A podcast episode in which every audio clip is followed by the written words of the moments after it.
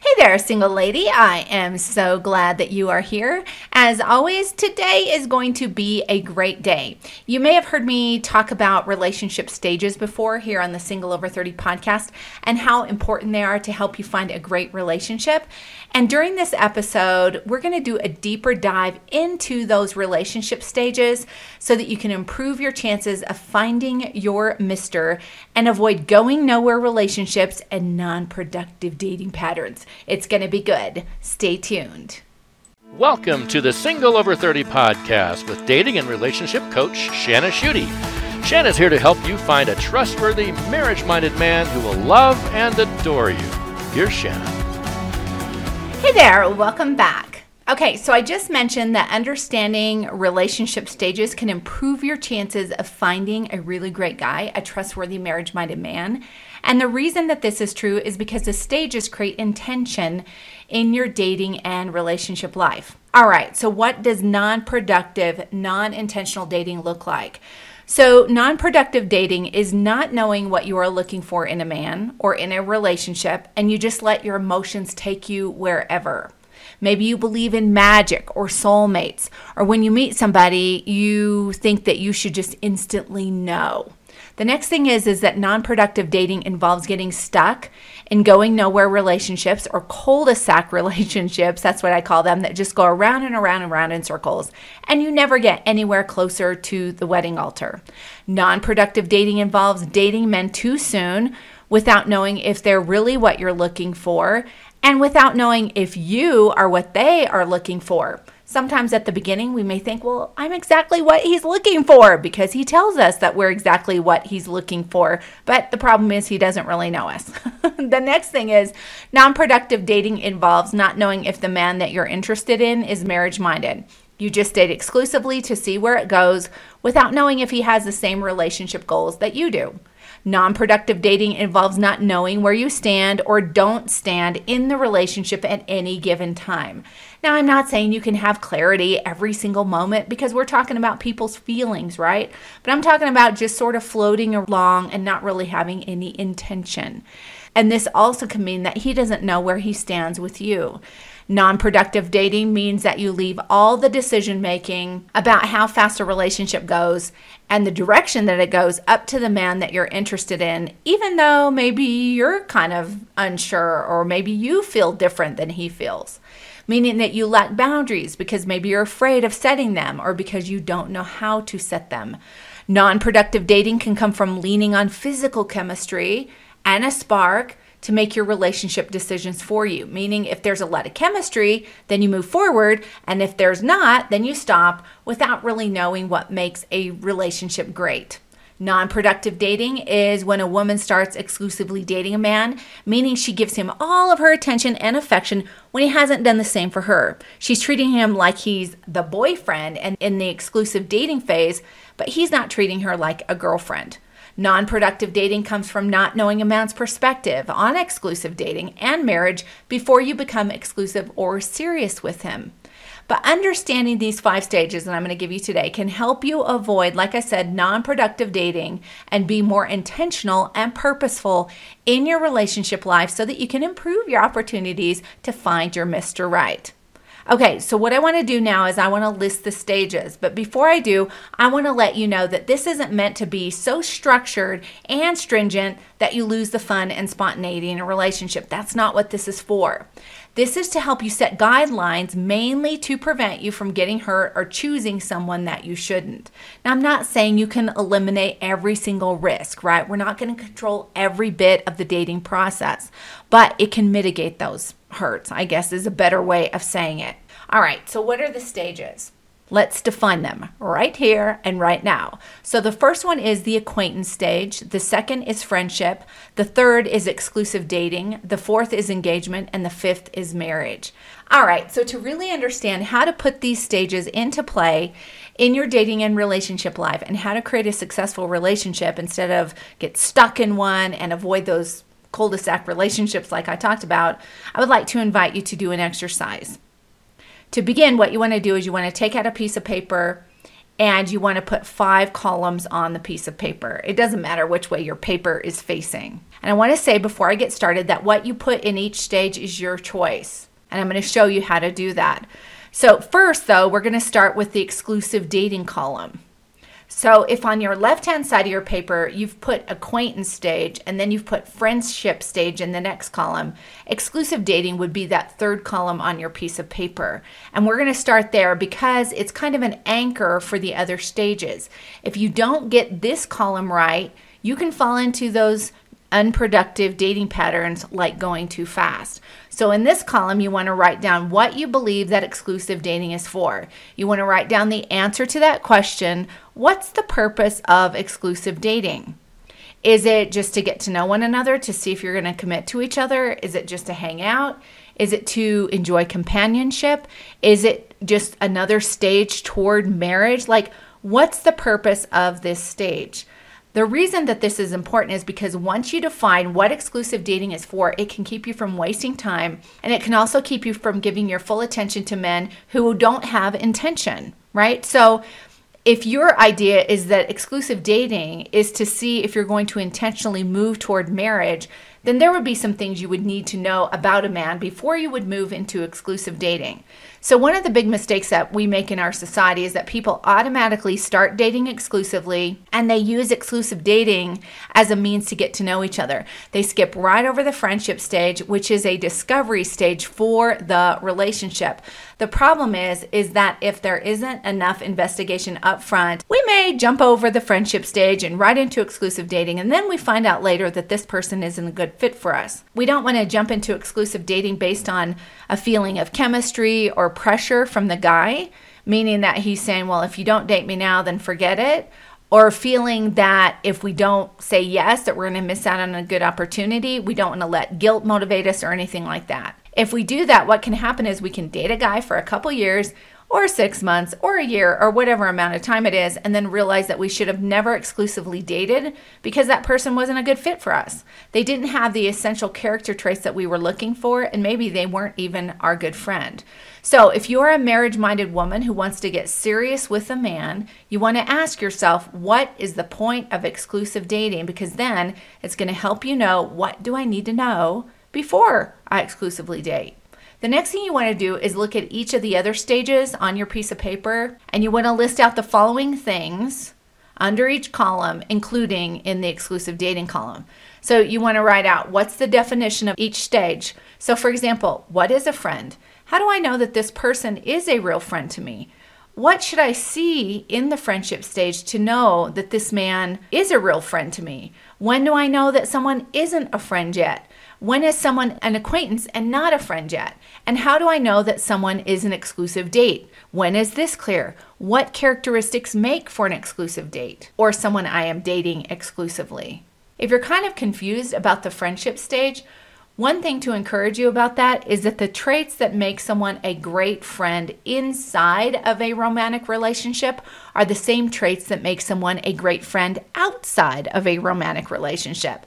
So, with your best girl bud, the things that make her a great friend are the things that would make a man a great friend like the person being supportive and accepting you as you are, etc., etc. So inside of the friendship column, you want to write down what are these things? Because if a man is not your friend and your goal is to get married, you know you would not move into the exclusive dating phase without knowing that he's your friend. The next thing you want to do, and I just kind of mentioned this, is about each stage, you want to ask yourself, what do I need to know about a man before I would move into the next stage with him? So, for example, what would I need to know about a man before I would move from friendship to exclusive dating based on the purpose I chose for exclusive dating? For example, if the purpose of exclusive dating is marriage, then what do I need to know about him before I would move into exclusive dating? The next thing you want to ask yourself is what character traits would I need to know about a man in each stage? Is he patient? Is he kind? Does he like my kids? Do I know that he could fit with them? Is he unselfish? Is he willing to admit when he's wrong? All these kinds of things. How will I know I have seen these traits? And I say seen because it's not just him saying, I'm this way, I'm that way. Because one of the things that can happen for women is a guy starts telling us all about himself and all of his awesome traits. And we go, oh, yeah, he does this. This is how he is. That's how he is. But we have never seen it, right? And we want to make sure that we are actually seeing these things in action. This is how trust is developed. So you want to answer these questions on your sheet. So, a little comment that I want to make about exclusive dating. So, some people ask me how long they should exclusively date somebody. For more information about this, you can check out episode 35 How long should you wait to become exclusive? I think it will answer a lot of questions for you. But here, I just want to say it's not really about time, although you don't want to drag things on forever. A relationship is moving forward or it's stagnant. So, it's not really, though, about how long, it's about what. What do I know about this person? Do I know what I need to know to exclusively date them? Again, if my goal is to get married. The next thing you want to do is you want to look at which actions belong in each stage. For example, for you, according to your conviction, where does kissing go? Which stage? Where does sex go? Which stage? Where does holding hands go? And all of these things, if your point, again, or your goal is to be purposeful and to get married. If you want to move toward the wedding altar, where do these things go? When should someone meet my friends or my family? When should I meet their friends or their family? When should we visit each other? When should we talk about engagement? When should we go over to each other's houses? The next thing you want to look at is what words belong in each stage and when should they belong in each stage. For example, when should I profess my love for a man? Is it before he asks me to exclusively date or later? Should it be after he already lets me know how he feels about me? When do I feel it's appropriate to talk about sex and sexual topics based on the trust and the level of intimacy in the stages? Speaking of professing love, like maybe you've gotten some of these on Facebook. Uh, I just recently received a message from a guy telling me that he loved me. And I was like, really? Like he doesn't know me. This is a blatant example of a profession of affection belonging in the wrong stage. I don't even know this person, he's not even an acquaintance. So you want alignment in the stages. So, what I mean by that is you want your actions, your intentions, your convictions, your emotions, or your affection, and your words to line up as much as possible. Because when that doesn't happen, we get things out of order and everything gets really confusing. When you move through the stages with intention, it means that there's communication from one stage to the next, and especially from friendship to exclusive dating, you're talking about what is this for? Why are we exclusively dating, right? And also from exclusive dating to engagement.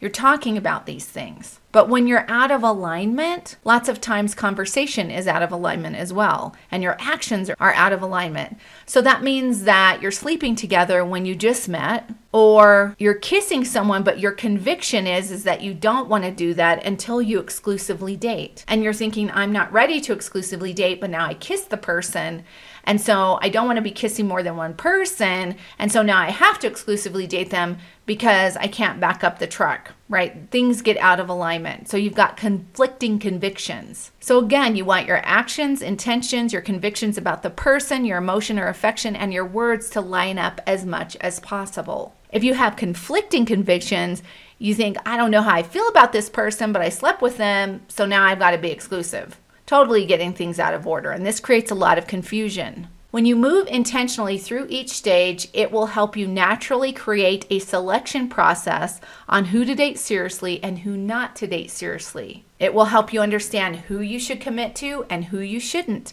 It will help you determine if you're ready to get married and determine if the man you're interested in is ready to get married. Because again, you're going to have that conversation before you would ever move into exclusive dating. What's this for? Instead of just sort of letting the relationship flow along and nobody really knows what's happening.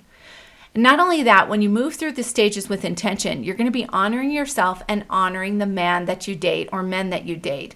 So, through intentionality, moving through these five dating stages means you set out to determine if another person is a good match for you and you for them. But before we go on, I just want to say I don't want to insinuate in any way, like I sort of mentioned, that these stages are going to remove all uncertainty from the dating process. It won't do that because dating is a process of discovery. And because there are emotions involved, it's sometimes difficult. But even within some sort of uncertainty, you can still have a level of intentionality. Because you know what you intend to do, which is to have a serious relationship that leads to marriage, you have a structure for the relationship to fit within. Now, maybe you're thinking, well, Shanna, this all sounds nice, but like, how do I do this? Because if the guy doesn't know about it, how do I pace the relationship? How do I move through these stages? How do I do this? Well, there are several different answers for that question, but the biggest one is boundaries. Because at the beginning of a relationship, what is common and what happens a lot is that we get things out of order like physically right because a guy's moving towards us physically he's moving in towards us as far as physical affection we're not really sure how we feel about him and we don't know how he feels about us. So, again, there's a lack of alignment. So, what you do is you set a boundary. And I talked about this before in a previous podcast how what you can do is you can let a man know that you're interested in getting to know him. I am really excited about learning about you more and spending time with you. I'm just really enjoying you, but I need to go slow. And then your boundaries create that friendship stage in the relationship. Your boundaries keep it from moving into exclusivity when you're not ready, right? So you don't need to actually pursue him to push the relationship through the stages. Instead, what you can do is you can set the boundaries, still invite him to pursue you, and this will create more clarity as well because then you'll know if he's serious about you or not. All right. I hope this has been helpful. I know this can be confusing and it's a different way of thinking about relationships, but this is how my husband and I dated, and I've seen it with other people. It's more of a way of courting and intentionality instead of people just jumping in and being sort of loosey goosey about their relationships, which is what I did a lot when I dated. And it created a lot of confusion and a lot of heartbreak for me. So, again, I hope this has been helpful. And remember that the dream that you have to love and be loved is possible. And remember to keep it sunny. I'll see you next time. Keep it sunny, baby. Keep it sunny, baby. Oh. Keep it sunny, baby.